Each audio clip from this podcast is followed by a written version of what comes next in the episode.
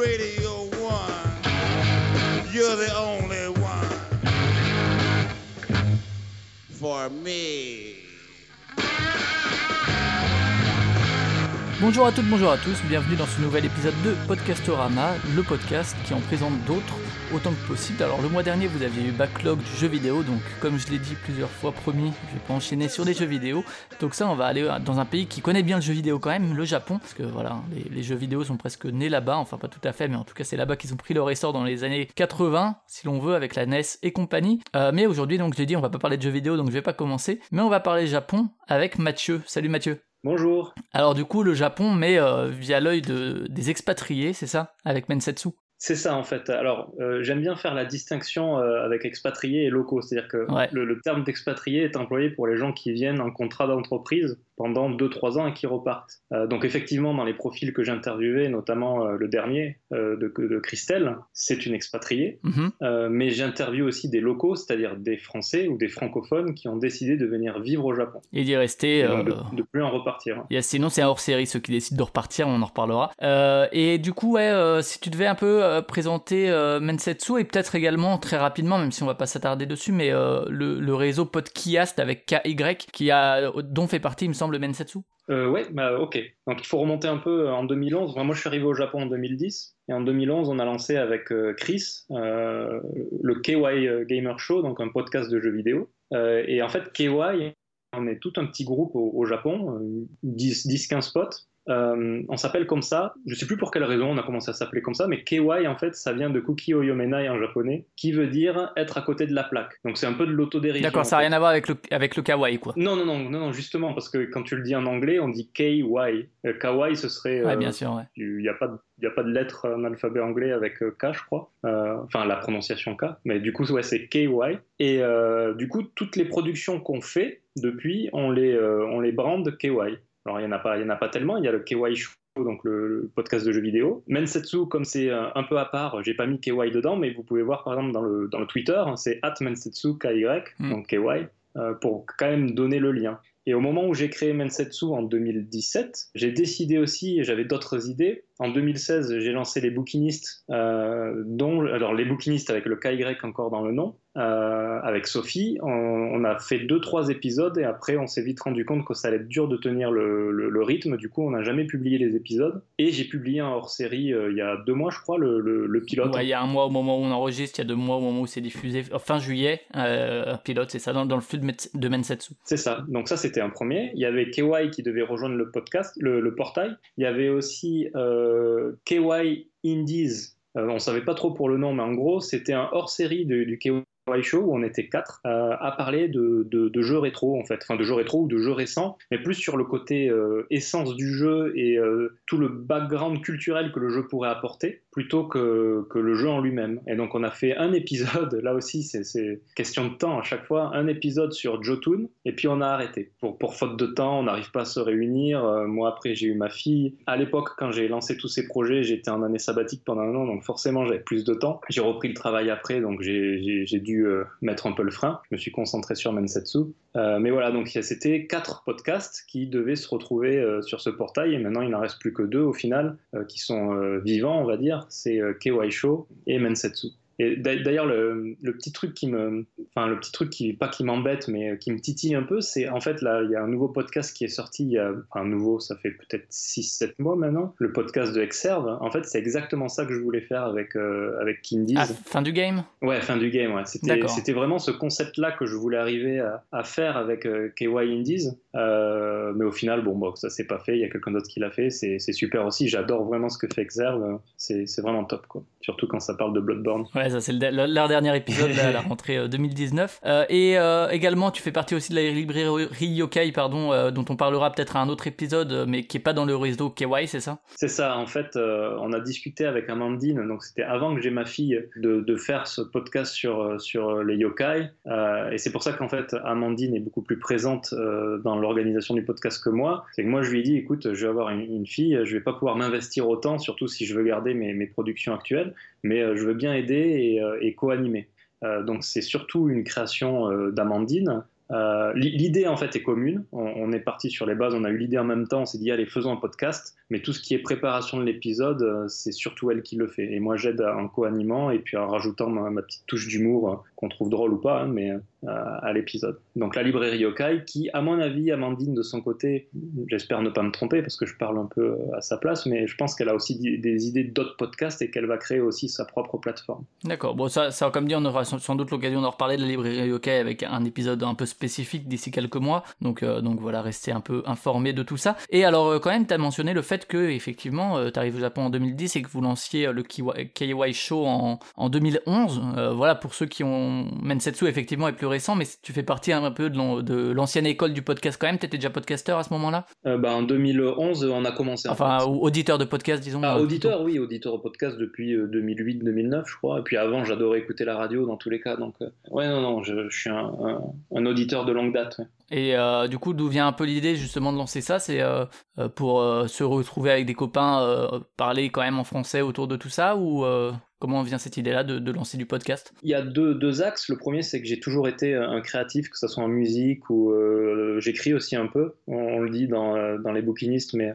j'écris des nouvelles ou j'ai un roman qui est en cours depuis un moment. Donc j'ai toujours aimé créer et partager. Donc, ça c'est le premier axe. Et le deuxième axe, c'est oui effectivement les jeux vidéo, c'est une grande passion. J'écris des articles pour un site français amateur, Game Hop pour le citer. Donc je vais tous les ans, je vais au Tokyo Game Show du côté presse, même si je suis pas vraiment journaliste, pour écrire sur ça. Donc j'avais vraiment envie de parler de jeux vidéo. Et donc ces deux axes ont fait qu'avec Chris lui aussi avait cette envie de créer quelque chose. On a fondé le podcast. Et donc oui, donc ça remonte quand même un peu. Et du coup, en 2017, d'où te vient l'envie de créer du coup Mensetsu cette fois-ci spécifiquement? J'avoue que d'où vient l'idée, l'essence de l'idée, je sais plus trop. En fait, j'avais vraiment envie de créer mes propres podcasts et de les monter moi-même pour l'expérience. Donc j'ai commencé par les bouquinistes en 2016. Et quand c'est tombé à l'eau, je me suis dit, il me faut un concept qui soit moins long à préparer. Parce que les bouquinistes, c'était quand même lire un livre ou deux tous les mois et les critiquer, écrire dessus. Donc c'était assez chronophage. Donc je voulais un concept un peu moins chronophage, mais qui reste intéressant. Et je me suis dit que l'interview, au final, quand j'interview, bon, mais bien sûr, il y a la préparation de l'interview en amont, mais c'est moins long que lire un livre et puis fouiller un peu l'essence du livre. L'interview, c'était peut-être le meilleur format pour pas trop perdre de temps et juste avoir à monter mes épisodes. Et il y avait quelque chose qui, depuis que je vis au Japon, hein, je pense que toute personne qui vit au Japon rencontre ce genre de problème, si on peut dire. Hein, on rencontre souvent des gens qui sont dans les extrêmes. Soit qui sont tellement amoureux du Japon qu'ils n'en voient pas les défauts, ou soit les gens qui haïssent le Japon et qui n'en voient pas les points positifs. Donc ce que j'ai voulu faire avec Mensetsu, c'est de permettre au final aux gens qui ne connaissent pas le Japon de se faire une idée sur base d'expérience, mais une idée au final avec le recoupement de toutes les expériences qui soit la plus objective possible, paradoxalement, vu que c'est que des opinions subjectives, mais essayer d'avoir une image du Japon assez grise, pas noire ou blanche. Et jusqu'à présent, d'après les retours que j'ai, c'est que c'est un succès, quoi. J'arrive à peu près à décrire le Japon d'une façon assez impartiale. Bah ouais, parce que c'est vrai que moi, pour le coup, je n'ai jamais été au Japon, et c'est ce qui est rigolo. Bon, on parlera un peu du déroulement, mais c'est vrai que t'as des questions habituelles sur pourquoi le Japon, et où les gens parlent un peu de leur lien au Japon quand ils étaient plus jeunes, et c'est vrai que bon, voilà, on fait partie un peu tous de cette génération, alors soit des années 80 ou 90, qui ont grandi avec le Club Dorothée, l'arrivée des mangas en France et compagnie, la montée en puissance aussi du jeu vidéo japonais à la fin des années 90,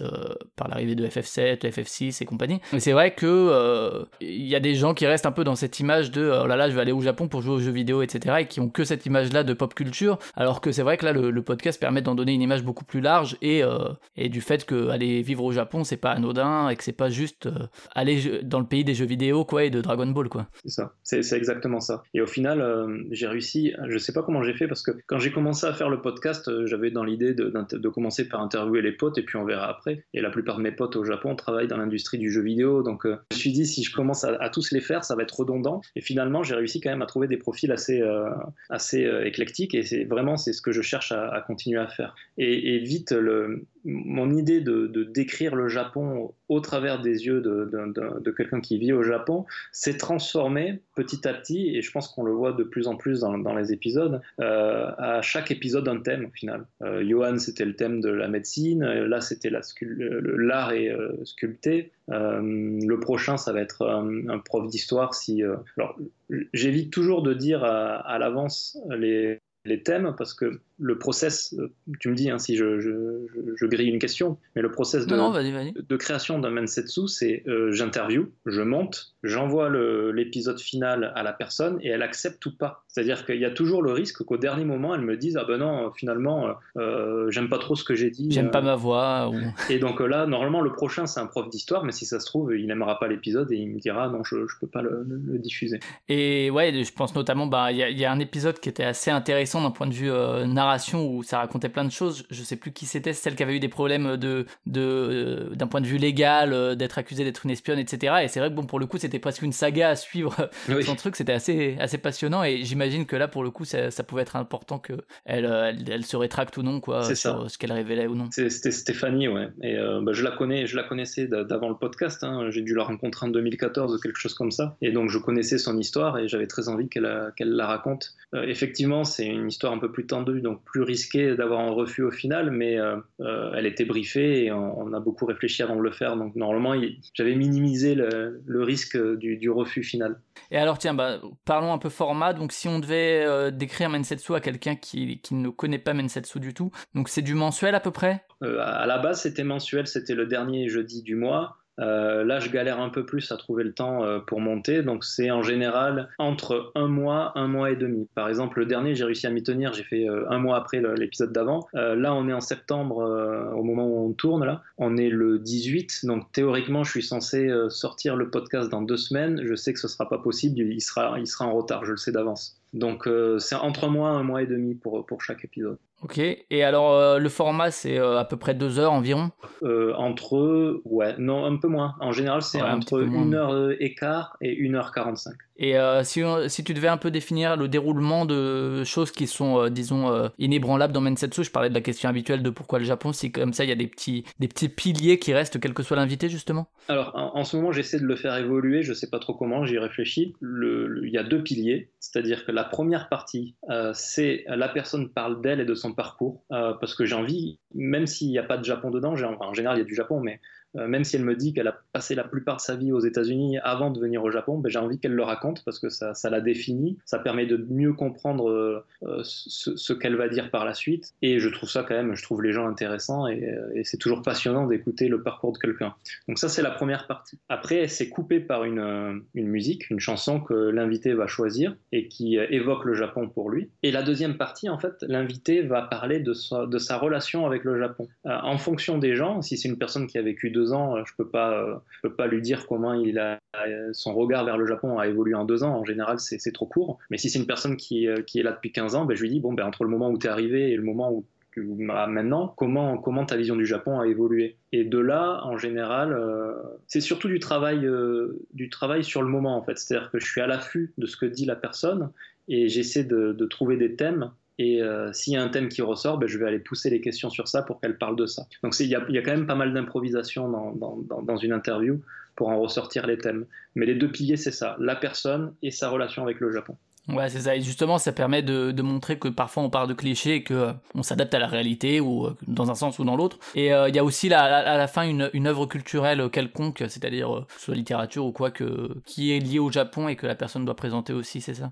C'est ça. Je crois que je la pose pas systématiquement, mais si j'y pense et si je pense que la réponse peut être intéressante, ouais, je la pose. Une œuvre japonaise, que n'importe quoi, hein, une musique, une peinture, une sculpture, n'importe quelle œuvre d'art ou œuvre média, etc., elle peut la citer pour, comme ça, les gens, en écoutant un podcast, ils ressortent avec quelque chose à faire, quoi. Donc je trouve ça intéressant.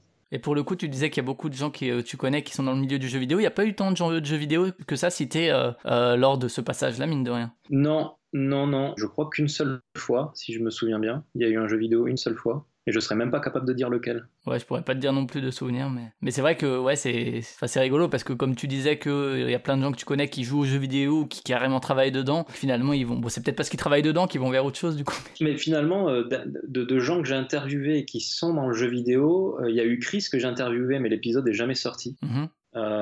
Donc il faut que je le réinterviewe, mais comme il a été interviewé dans la Dev Team, qui est un autre podcast où c'est des développeurs qui parlent de jeux vidéo, je vais attendre un peu avant de le faire en Mensetsu, parce que c'était un format Mensetsu qu'ils ont fait pour cette interview, donc c'est très très intéressant, je vous invite à l'écouter. D'accord, c'est chez Radio Kawa il me semble, si je dis pas de bêtises. Chez Radio Kawa, ouais. Il y a eu Ozan, lui qui travaille dans le jeu vidéo, et effectivement lui il a parlé d'un auteur, et c'est tout il me semble. Ah si, il y a eu Jennifer qui pour les gens qui l'ont pas compris est ma femme en fait, c'était mon cobaye pour commencer Mensetsu, et elle a travaillé chez Riot Games, donc ouais, elle était bien dans le jeu vidéo avant. D'accord, donc ça c'est un peu comme tu l'as dit les piliers, avec ce petit intermède musical au milieu où il y a la personne qui propose, alors souvent c'est des choses qu'on chante en karaoké ou pas forcément, mais il y a quelques, je me rappelle de notamment une ou l'autre invitée qui était un peu déstabilisée parce que finalement c'est pas forcément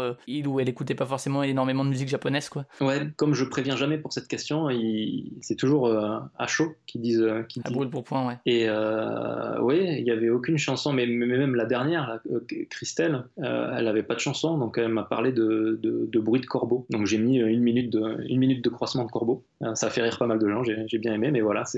D'accord, ouais. Et puis alors justement, si on devait parler des hors-séries, alors je crois qu'il n'y en a pas eu tant que ça, on peut dire qu'il y en a un qui est sur le retour en France, c'est ça ? Alors, il y a Sophie, avec qui j'ai fait Les Bouquinistes, yes. Qui, elle, est rentrée en France, donc je l'ai interviewée. Après, l'autre hors-série, c'était le pilote de la librairie Yokai. On voulait tester et voir, avoir les retours des gens, si le concept marchait bien. Et le troisième hors-série que j'ai sorti, c'est le pilote des Bouquinistes. Donc là, ouais, et puis il y en a un que je ne classerais pas hors-série, mais presque, c'est celui où tu t'es toi fait interviewer cette fois. Je crois que c'était au bout d'un an, c'est ça.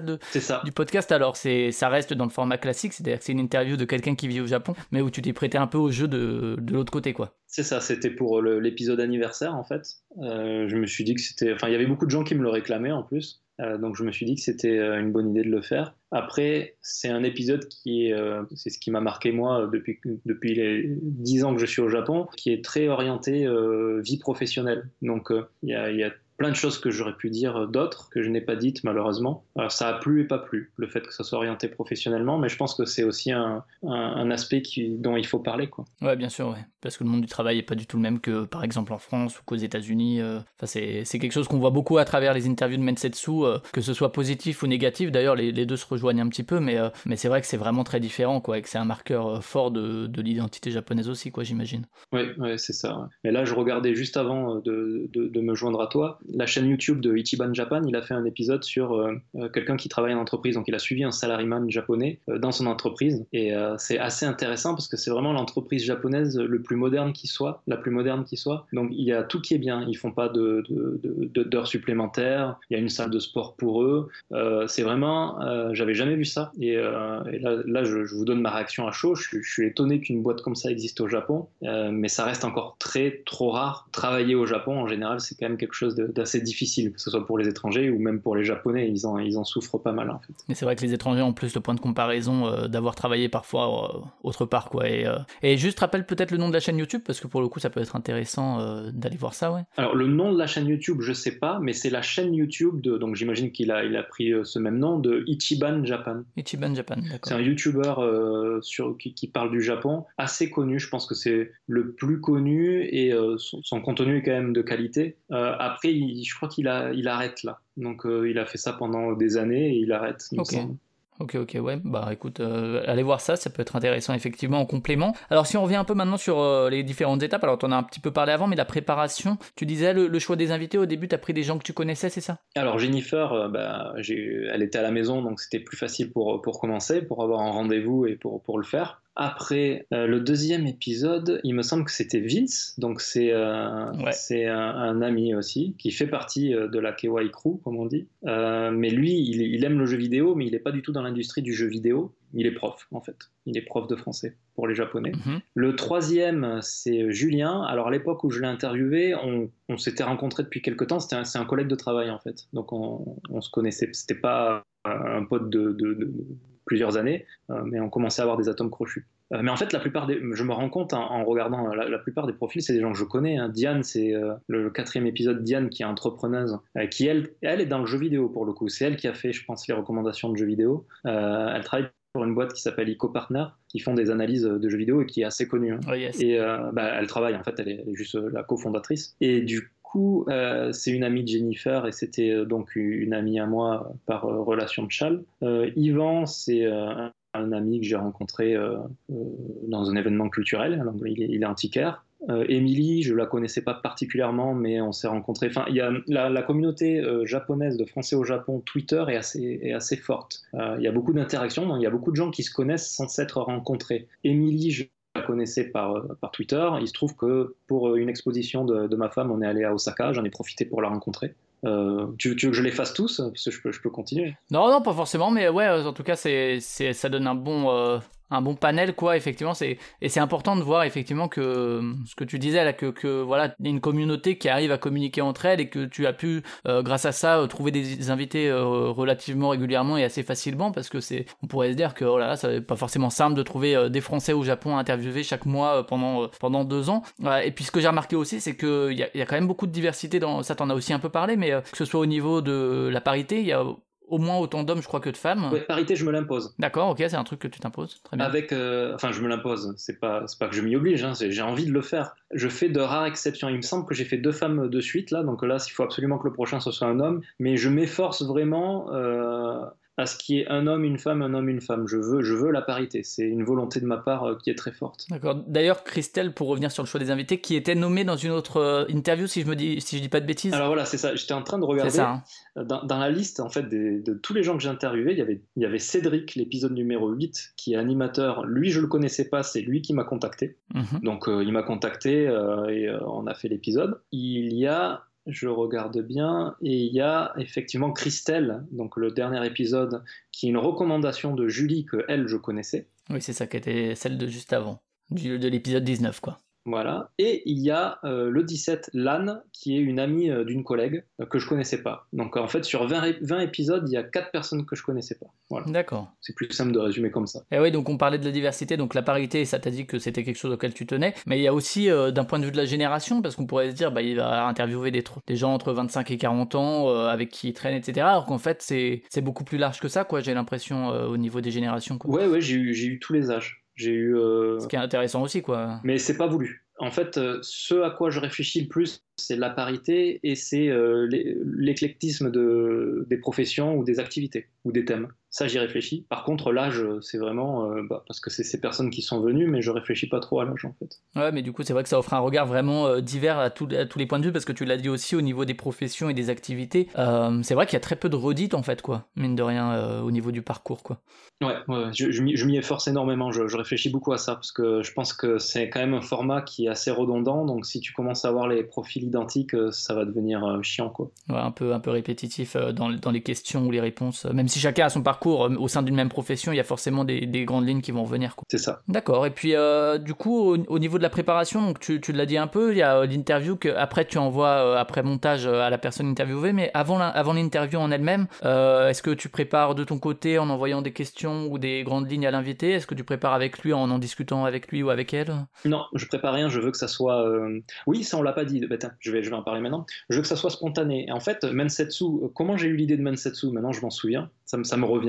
Je suis très fan d'un podcast de Fast Kill. Je sais pas si les gens... Dans le canapé, ouais. Voilà, dans le canapé. Et en fait, c'est en écoutant dans le canapé, je me suis dit, il faut que je fasse ça, mais avec des gens qui vivent au Japon. Et à tel point que quand j'ai fait mon pilote de Mensetsu, je l'ai envoyé à Fast Kill, je lui ai dit, écoute, j'adore ce que tu fais, j'ai voulu copier ce que tu as fait, est-ce que tu peux écouter et me dire si tu trouves ça cool? Et il m'a dit, ouais, c'est cool, tu peux le diffuser. Et voilà, je l'ai diffusé, quoi.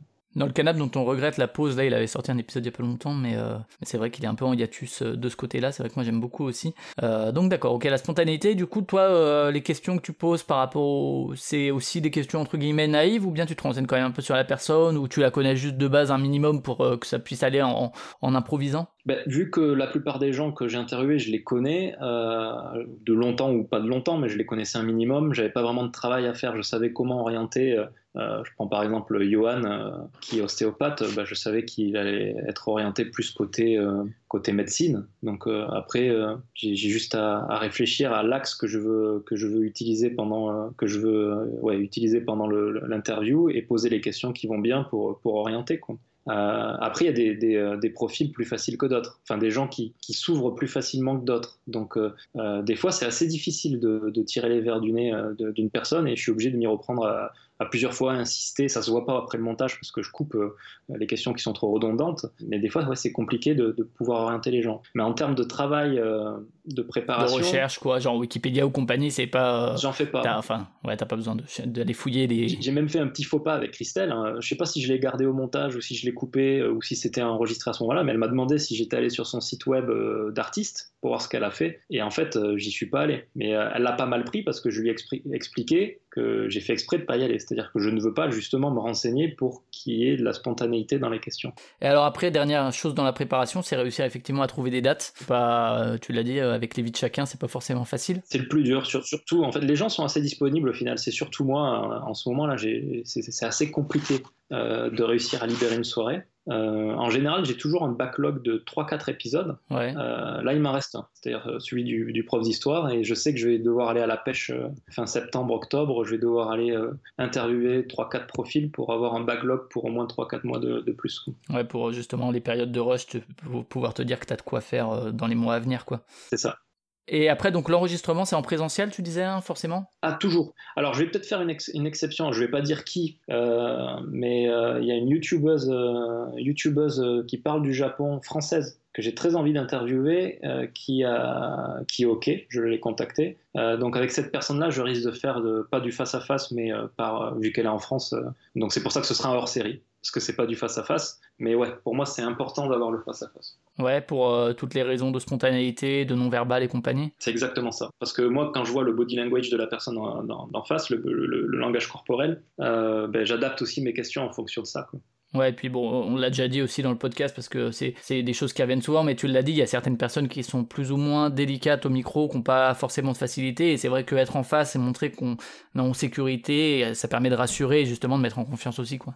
C'est ça. Je me souviens, ça me fait penser à une anecdote. Il y a une personne, je la citerai pas parce que ça peut être embarrassant, mais il y a une personne, le bonjour du début plus sa phrase de présentation, on a bien mis une demi-heure pour passer cette étape-là tellement elle était stressée, quoi. C'est-à-dire qu'à chaque fois, elle voulait retourner la phrase. On en a eu pour une demi-heure. Sachant qu'en général, le Mensetsu, je le tourne à Shinjuku dans un café coworking space qui s'appelle Base Point, donc je loue les salles pour 2 heures, 3 heures, donc une demi-heure c'est quand même beaucoup quand t'as pas trop de temps. Sûr, ouais. Au final on a bien réussi à faire le truc, mais ça m'avait un peu inquiété pour la suite des opérations. Et du coup au niveau du matériel, donc t'as dit que tu louais effectivement un espace de coworking pour pouvoir faire ça, et tu utilises quoi comme matériel à peu près, hein, si t'as pas les références très précises c'est pas très grave. J'ai commencé par le Mac, une carte audio externe Focusrite avec 2 entrées, c'est le Scarlett 2i, je suis en train de lire ce qu'il y a dessus, hein, et un micro, donc j'ai pas les références de micro, mais c'est je me trompe toujours, du Audio Technica,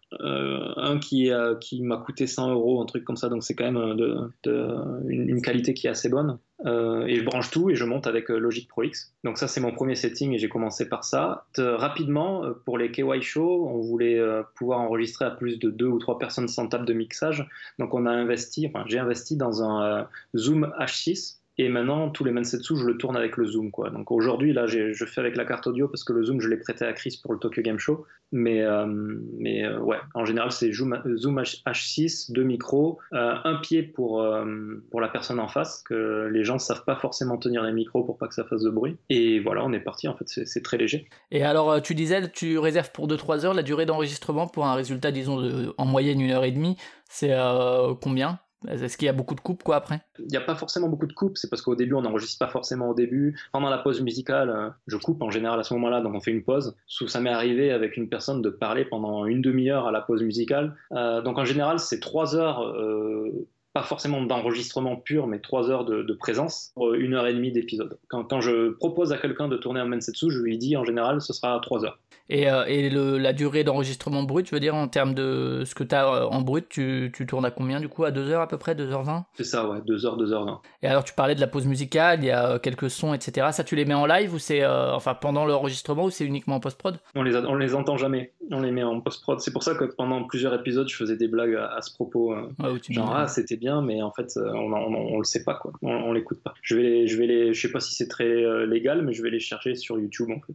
Et alors, après l'enregistrement, du coup, il y a tout ce qui est montage, mixage, etc. Et là, tu utilises Logic, du coup, encore à nouveau ? C'est ça. Alors, dans le peu de connaissances que j'ai, hein, je sais, en ce moment, j'aimerais prendre du temps pour apprendre à mieux l'utiliser. Donc, j'utilise Logic et je mets un compresseur, les trucs qui enlèvent le DSR, comme ça s'appelle sur Logic, ça enlève les S ou les bruits un peu trop prononcés sur le micro. Malgré le fait d'avoir une protection sur le micro, des fois, c'est trop là. Je rééquilibre un peu la courbe de la voix. Qu'est-ce que je fais d'autre ?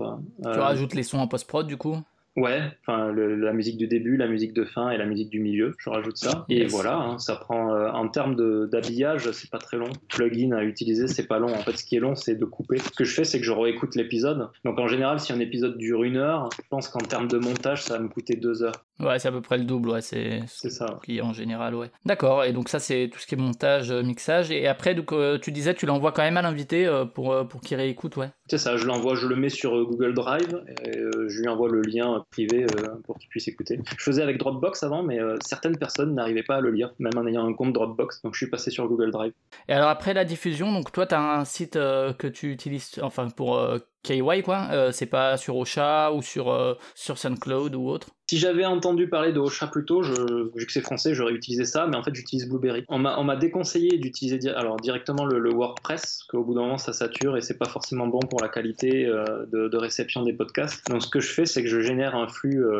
Blueberry, c'est 20 € par mois pour 250 mégaoctets de stockage, donc ça peut faire potentiellement 2 épisodes. Ce qui est vachement bien avec Blueberry, c'est que si tu mets plus, ils ont une grosse tolérance. C'est-à-dire que si t'es en galère un mois parce que t'as un épisode qui a fait plus, bah, ils vont dire bon, bah, t'as mis plus de 250 MO, c'est pas grave, on t'autorise, quoi. Donc ça c'est pas mal. Donc je génère un flux grâce à ça. Le flux, je le mets dans WordPress et j'utilise mon flux RSS WordPress pour diffuser le podcast. Pourquoi je fais ça ? C'est parce que si un jour j'en ai marre de Blueberry, je vais aller chez Libsyn ou chez Ocha, ça change de mon côté la plateforme, mais pour les gens qui écoutent Mensetsu, ce sera toujours le même flux RSS du WordPress, quoi. Ça changera pas. Et alors justement, est-ce que tu as des anecdotes au niveau de la diffusion de qui écoute Mensetsu ? Est-ce que c'est les gens en France ? Est-ce que c'est d'autres personnes dans d'autres pays, au Japon ou ailleurs, hein ? En fait, ouais, j'étais assez étonné, c'est-à-dire que je pense qu'il y a 60% à peu près de gens qui écoutent Mensetsu dans le monde. Et t'en as 40 qui sont au Japon. Ah oui, d'accord. Donc il y a énormément de Français qui vivent au Japon, qui sont très curieux en fait. Et j'ai pas mal de gens qui m'écrivent du Japon pour me dire ah ouais, c'est quand le prochain Mensetsu sort, j'ai vraiment envie de voir d'autres expériences. Donc j'ai vraiment l'impression que les gens qui vivent au Japon ont envie de savoir comment les autres font en fait, comment ça se passe pour les autres. Franchement, j'ai été très étonné. Je pensais que les gens vivant au Japon, ils s'en ficheraient, quoi. Ils se diraient bon, bah, je connais. Mais en fait, non, il y a bien 40% des auditeurs qui sont au Japon. Ah oui, c'est quand même pas négligeable, quoi. Hein, Non, c'est pas négligeable du tout. Et ensuite, je dois avoir bien... donc il reste 60% à répartir. Il y a 50%, je dirais, ou 45% en France. Et après, j'ai les États-Unis, j'ai... États-Unis, ouais, la francophonie, Canada. C'est ça, ouais. Et ouais, parce que c'est vrai qu'on entendait dans certains podcasts des gens qui justement étaient expatriés ou qui étaient ailleurs dans le monde et qui disaient j'aime bien écouter les podcasts français parce que ça me fait une connexion à la langue. Là, c'est vrai que le fait pour des Français qui sont au Japon d'écouter un podcast qui parle, enfin c'est à la fois écouter un podcast en français et en même temps qui parle quand même d'eux, quoi. C'est ça. J'imagine c'est ça. Que c'est... Et il y en a pas mal qui m'ont dit je suis rassuré pour telle ou telle raison. C'est-à-dire qu'ils pensaient qu'il y avait un truc qui allait pas avec, dans leur façon de vivre le Japon. Puis au final, ils se rendent compte que c'est un problème que d'autres Français ont et que c'est tout à fait normal, quoi. Et moi, je sais que j'ai eu un peu ce problème. Hein. Les 4 années, premières années où j'ai travaillé au Japon, je travaillais pas avec des Français. Et j'avais vraiment l'impression que il y avait quelque chose qui déconnait de mon côté au boulot, quoi. Bon, peut-être mon attitude ou en plus, c'est ma vie active a commencé au Japon, donc j'avais pas d'expérience en France à part des stages. Et au final, c'est que récemment, donc il y a 3-4 ans, où, quand j'ai commencé à travailler avec des Français, où je me suis rendu compte qu'en fait, non, eux aussi pensaient la même chose que moi, et le problème ne venait pas forcément de mon côté, mais que c'est plus un problème culturel au niveau du travail, quoi. Donc je pense que les gens, ça leur permet d'avoir un miroir, et ça leur permet de voir quels sont les vrais problèmes, et quels sont les problèmes dont ils n'ont pas à s'inquiéter, parce que tout le monde vit ça, quoi. Et d'ailleurs, on ne l'a pas dit, mais Mensetsu, pourquoi ce nom ? Ça vient d'où ? J'ai pas fait de japonais du tout de ma vie, donc peut-être que c'est très connu. Ça veut dire entretien. D'accord.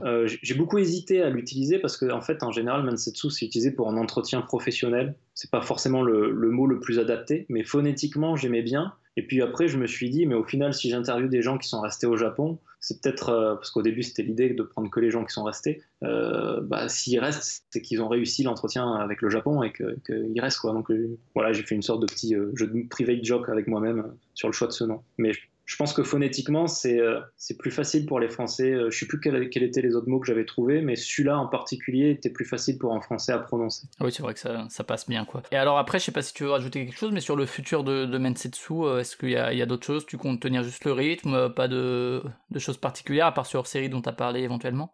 J'ai des idées d'autres podcasts. Je ne sais pas quand j'aurai le temps de les implémenter, mais d'autres podcasts, j'ai plein d'idées.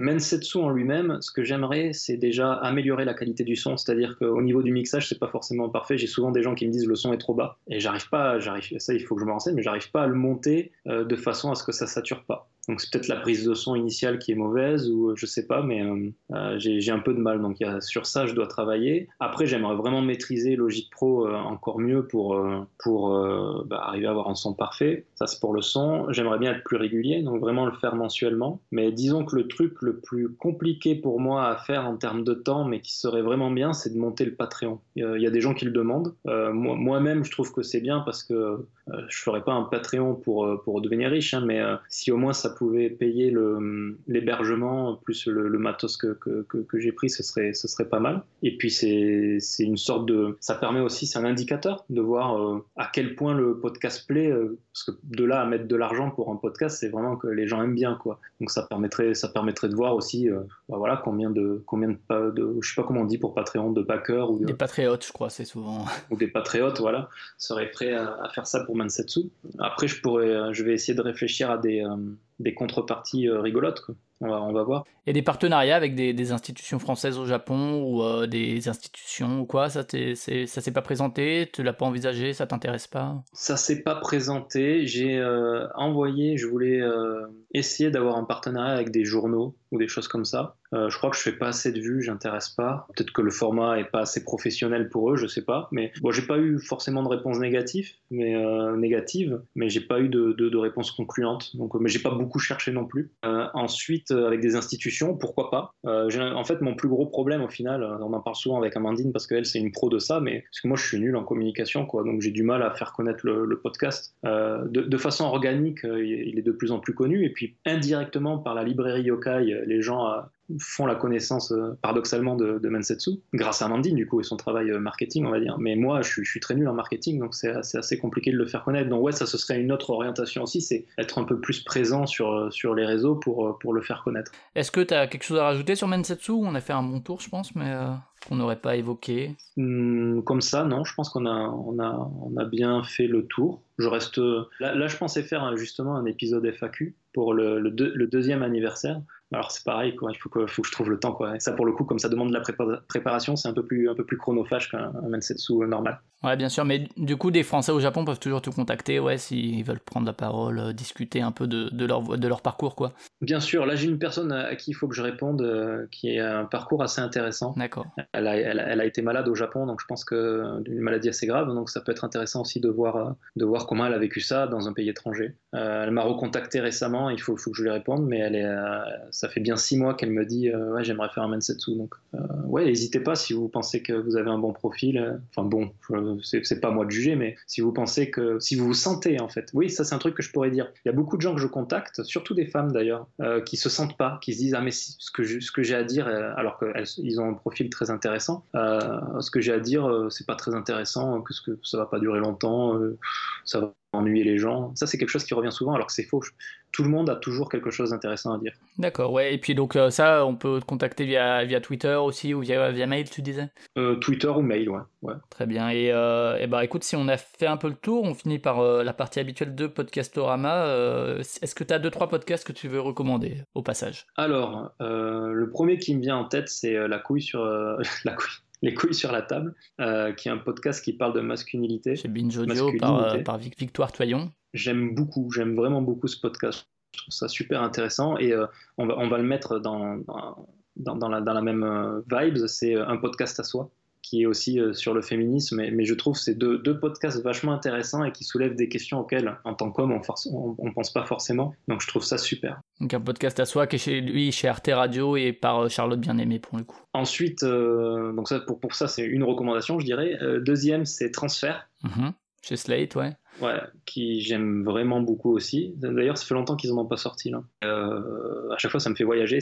Des fois, je me demande si j'aurais pas envie d'orienter un Mensetsu plus vers ce genre de choses. Mais bon, ça reste une idée. Donc, pour expliquer ce que c'est des gens qui racontent une anecdote de leur vie, qui des fois peut être des grosses choses. Qu'est-ce qu'il y a comme exemple qui me revient en tête ? Une personne qui s'est fait hacker son identité et qui a, comme la police pouvait rien faire, a retrouvé la personne elle-même. En fait, ça, je trouve, celui-là, il m'a marqué. Je trouve ça génial, quoi. D'accord, ouais. C'est assez romancé, parce que j'essaye d'y participer en ce moment, de parler du tremblement de terre de 2011. Mm-hmm. J'aimerais bien le faire dans Transfert. Donc, je suis en train d'écrire. Ils te demandent en fait d'écrire ton histoire, et après, il y a une personne chez eux qui va la romancer un peu pour que ça soit plus écoutable, en fait. Ok, si t'en as un dernier du coup ? Ouais, bon, j'en aurais plein, mais celui-là, je peux pas ne pas le citer parce que c'est un des podcasts que quand je le reçois, je suis très heureux. C'est le Cozy Corner, c'est juste trop bien. Ah bah, y en a un qui est sorti aujourd'hui, au jour où on enregistre. J'ai vu ça, je l'ai pas écouté encore. Et c'est un épisode de la dizaine, hein, donc c'est la bagarre. Ah, bah, ils sont marrants les épisodes bagarre. D'accord, donc le Cozy Corner de Médoc et Moncourier. Voilà, je sais pas s'il y a besoin de le présenter. Bon, c'est 2 potes qui parlent pop culture. Voilà, ça résume pas mal la chose. D'accord, bah écoute, merci en tout cas de ta participation. Bon courage pour les enregistrements, pour réussir à trouver des disponibilités, etc. Ça, c'est toujours galère. Merci beaucoup. Alors, déjà, on a vu tous les deux, quoi. On a vraiment eu du mal à se trouver, quoi. Ouais. Bon, après, quand c'est à distance, c'est toujours plus simple. Il n'y a pas besoin de se réunir. C'est un des avantages de la distance, quand même. Si effectivement, il y a beaucoup d'inconvénients. Donc, pour Mensetsu, on retrouve sur toutes les applis, sur Podcast, donc P-O-D-K-Y-A-S-T, avec les autres podcasts de...